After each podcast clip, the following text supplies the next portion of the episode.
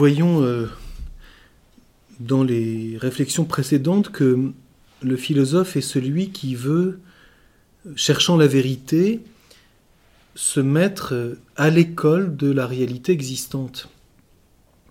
J'allais dire se laisser constamment déloger parce qu'il se laisse mesurer par ce qui est. Et non pas rester dans ce qui est du déjà connu. Et donc le point de contact et le point de départ de sa réflexion, ce sera là où nous rencontrons le réel dans ce qu'il a de tout à fait premier. Et c'est ce que l'on appelle dans la philosophie réaliste le rôle de l'expérience.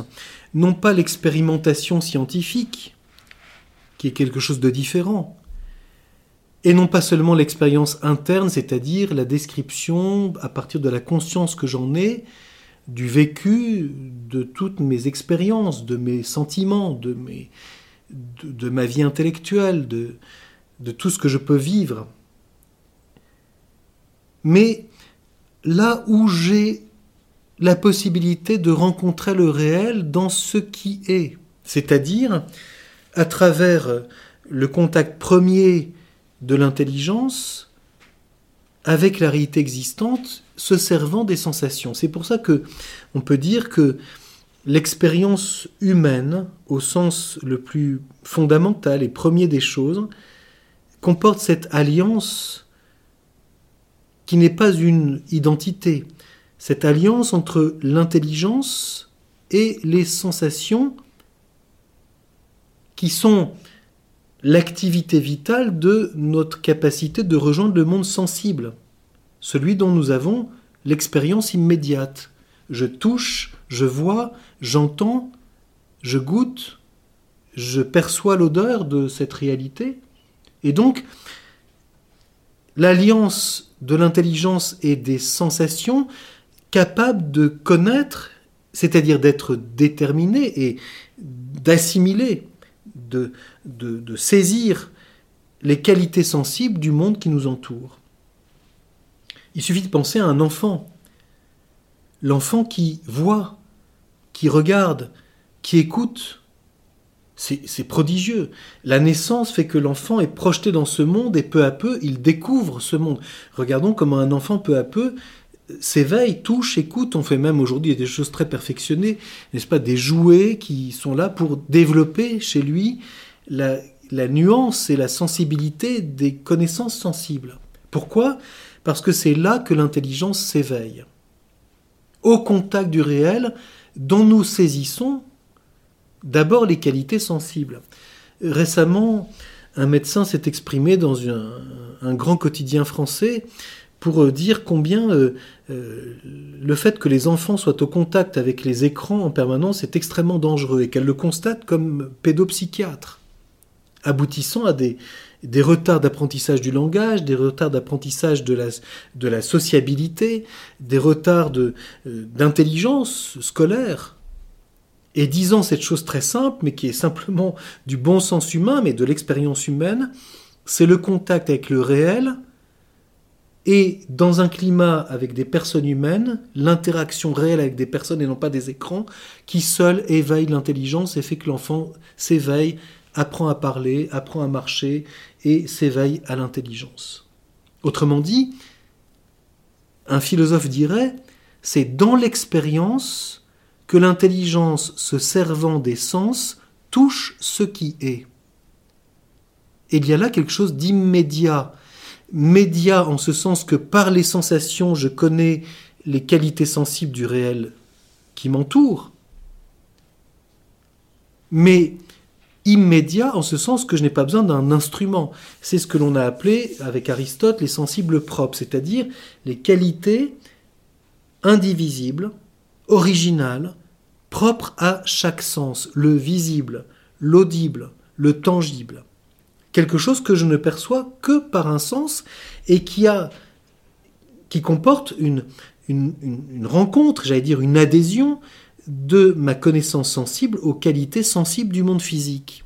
C'est en ce sens que la réalité naturelle et ensuite les réalités artistiques qui magnifient l'aspect de, de la sensation dans son originalité sont très importantes pour l'intelligence.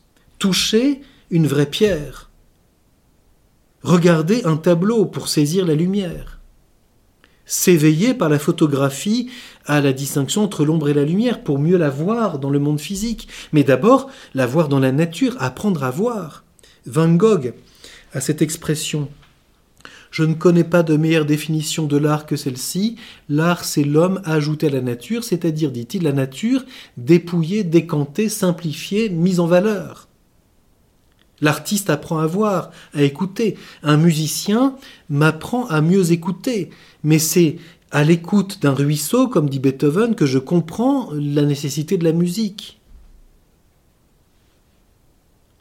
Un musicien est intelligent dans son ouïe et tout d'un coup découvre l'harmonie ou au contraire la dissonance du monde sonore dans lequel nous sommes baignés. Nous sommes quelquefois, nous, tellement médiatisés par nos casques, nos écouteurs et nos bigoudis, que nous n'avons plus la capacité d'être attentifs aux nuances, et, nous sommes dans les sensibles communs, le bruit du métro qui est toujours le même.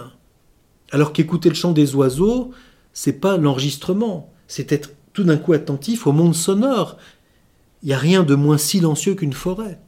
Et pourtant c'est un silence. C'est un silence plein d'une qualité sonore. Une mère qui est attentive à la voix de son enfant. Il y a quelques jours, je voyais sur une aire d'autoroute une maman sortant de sa voiture avec un tout petit bébé et le bébé se mettant à pleurer et regardant sa mère. Mais c'est un monde sonore la voix de l'enfant et la voix de la mère, et comment euh, elle gazouillait avec lui pour tout d'un coup le faire rire alors qu'il était en train de pleurer. C'est d'abord un monde sonore. Elle ne lui, lui, a pas fait un discours à Descartes. Le petit René avait des idées innées, mais je ne pense pas cet enfant sur ce parking d'autoroute. Et donc, c'est d'abord par le contact avec le monde sensible que notre intelligence s'éveille. Et pourquoi? Parce que à travers ce que nous connaissons des qualités physiques, le son, la lumière, la couleur, le rugueux, l'humide, le sec, le grain d'un papier, la qualité d'une terre, la souplesse d'un tissu. À travers ça, nous connaissons quelque chose de ce qui est, et ce qui est, cependant, ne se réduit pas à cette qualité. Et donc l'intelligence, s'éveille en disant Qu'est-ce que c'est cette réalité que je vois, que j'entends Il ne s'agit pas de passer des qualités sensibles à des concepts, il s'agit d'adhérer à ce qui est dont nous connaissons par les sensations les qualités sensibles. L'expérience au sens aristotélicien, c'est cette alliance de l'intelligence et des sensations, de l'intelligence qui, comme dit Aristote, touche ce qui est, seule l'intelligence touche ce qui est en tant qu'il est, se servant des sens qui nous donnent, eux, à connaître les qualités sensibles du réel qui nous entoure. Je cite ici une remarque d'Aristote dans le livre Grand Alpha de la métaphysique, au tout début de sa métaphysique, il a cette, il a cette expression regardant l'importance des sensations et combien l'homme aime regarder les choses. Hein, euh, Aristote a cette phrase L'homme aime voir, pour ainsi dire, à l'encontre de tout le reste, car même quand il s'apprête à ne rien faire, il aime voir pour voir. On aime regarder un beau paysage, on aime regarder un coucher de soleil, on aime s'arrêter devant la nature dans sa splendeur et s'étonner de quelque chose qui n'est jamais tout à fait le même. Il n'y a que certains êtres univoques qui croient qu'ils connaissent la lumière parce qu'ils ont le code de la lumière. Mais la lumière physique est tout le temps changeante. Elle n'est pas la même en Bretagne, en Provence, euh, dans les montagnes ou, euh, ou euh, en Afrique. Elle n'est pas la même. Et pourtant, c'est toujours la lumière du monde physique. Et donc, Aristote remarque que la sensation est d'abord individuelle. Et puis il dit, mais nous avons aussi la capacité, parce que nous avons plusieurs sensations d'une même chose, donc nous avons peu à peu un souvenir, une mémoire, notre imagination s'enrichit de tout ce que nous connaissons, de la Bourgogne, de la Provence, de la Bretagne ou de la Haute-Savoie. Mais pourtant, ce n'est pas encore l'expérience. Il a donc cette remarque extraordinaire. Plusieurs souvenirs d'une même chose produisent la puissance d'une seule expérience. Paradoxalement, l'expérience comporte une densité qui présuppose à la fois la nouveauté constante du réel extérieur, être attentif à la nuance, à la différence, à la diversité, et cependant la répétition le caractère renouvelé du contact avec le réel nous permet peu à peu d'entrer dans cette véritable expérience. Simplement, nous constatons qu'il nous faut parfois du temps pour découvrir le génie propre à un lieu. Je pense à un ami qui euh, aime visiter son jardin et le parcours est apparemment toujours le même. Et cependant, la nouveauté et la répétition font que tout d'un coup j'entre peu à peu dans l'intelligence, c'est-à-dire l'expérience vraiment humaine de ce lieu, comprendre le génie propre de ce lieu, c'est-à-dire la qualité de la lumière, le pourquoi d'un arbre ici et pas celui-là, la diversité des couleurs, la nuance des structures. Ceci, quand nous avons perdu le contact avec le réel, nous glissons. Nous ne sommes plus attentifs. Et nous ne voyons même plus les choses. Rien ne nous étonne plus. Alors que la répétition de quelque chose qui est le même et pourtant nouveau nous fait peu à peu entrer dans la densité de l'expérience et la richesse de ses nuances. Et donc, nous fait nous interroger. Pourquoi ceci est-il ainsi aujourd'hui et n'était-il pas comme cela hier? Quelle est la cause de ce qui a changé? Telle fleur a éclos, pourquoi en est-il ainsi? La science philosophique qui va s'interroger sur le pourquoi des choses naît de cet étonnement qui provient de cette densité de l'expérience humaine qui a besoin à la fois de la nouveauté, c'est pour ça qu'on dit de temps en temps que les voyages forment la jeunesse, car la nouveauté, l'inédit, ouvre notre intelligence pour sortir de ses horizons habituels. Et cependant, il faut avoir longuement fréquenté un lieu pour peu à peu en comprendre la particularité, le génie, et du coup en avoir vraiment l'expérience, de telle sorte que nous pouvons nous interroger plus profondément. Sinon, nous avons un catalogue de la redoute et nous choisissons des options. Alors il y a l'option tuya, il y a l'option laurier, il y a l'option cèdre du Liban et il y a l'option être. Voilà, les quatre possibilités. Quand je vais au supermarché, il y a l'option golden, il y a l'option pomme ceci, pomme cela, 4, 5, 6 sortes de pommes, alors qu'il y a des centaines d'espèces.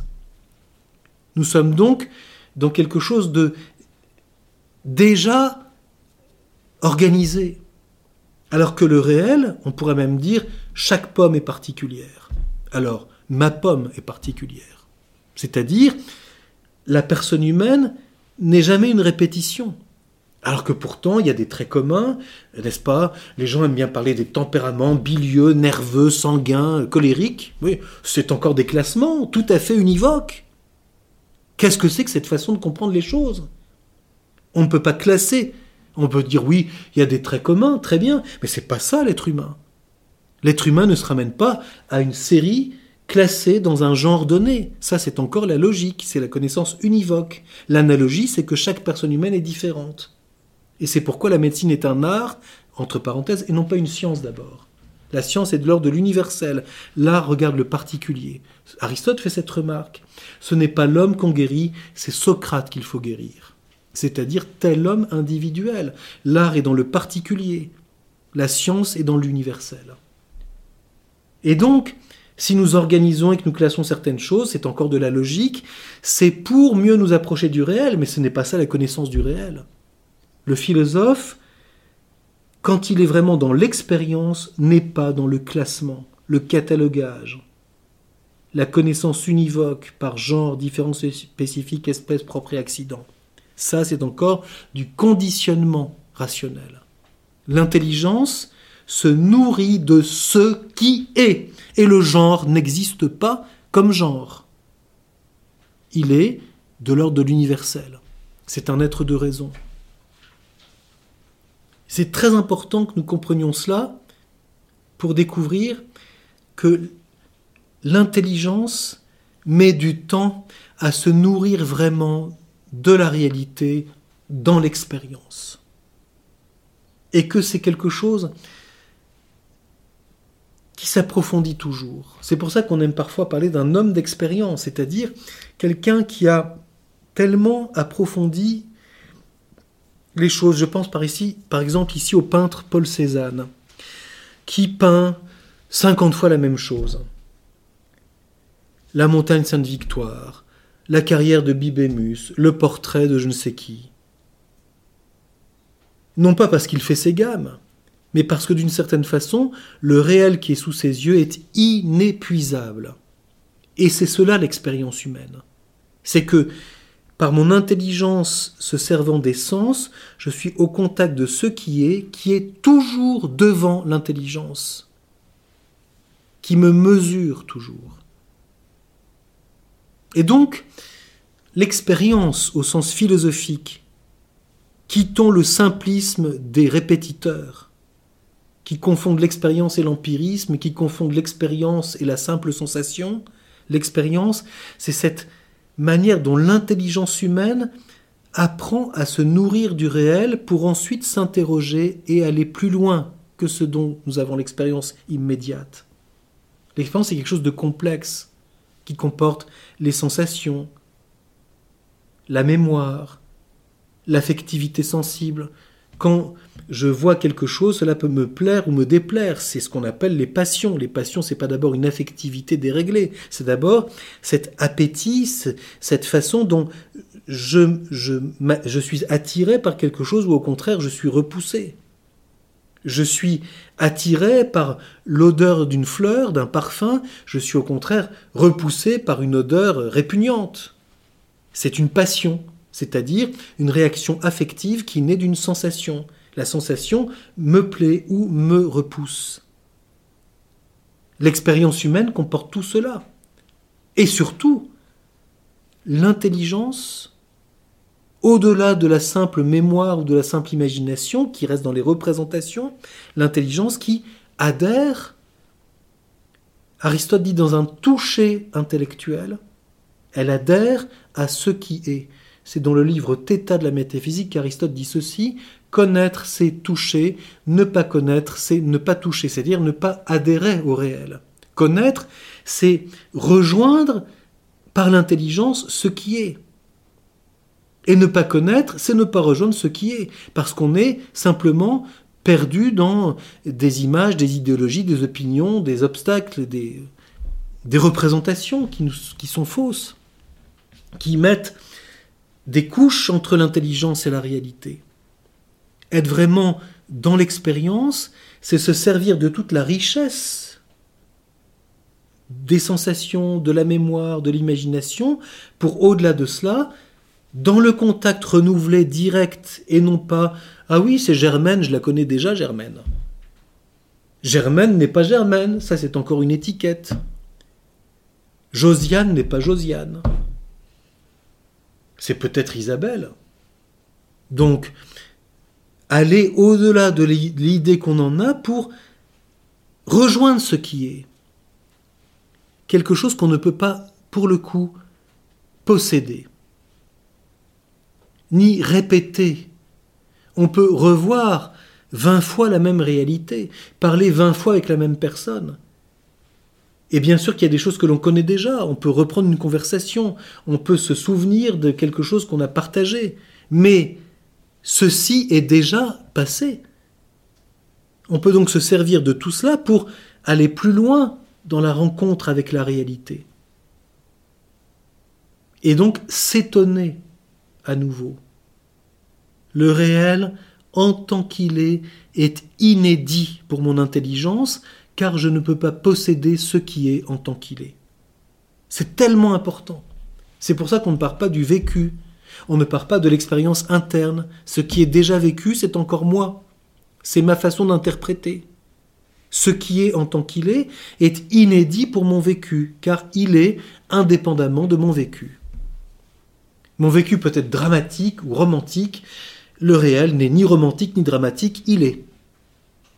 Et donc il me purifie de mon romantisme échevelé et de mon dramatisme euh, terrible. Il y a des gens qui passent dans leur vécu de l'exaltation à la pire des dépressions. Ceci est du vécu. Le réel n'est ni dans l'exaltation, ni dans le la dramatisation. Le réel est ce qu'il est. Le drame est à sa place, euh, l'exaltation est à sa place, mais c'est réel.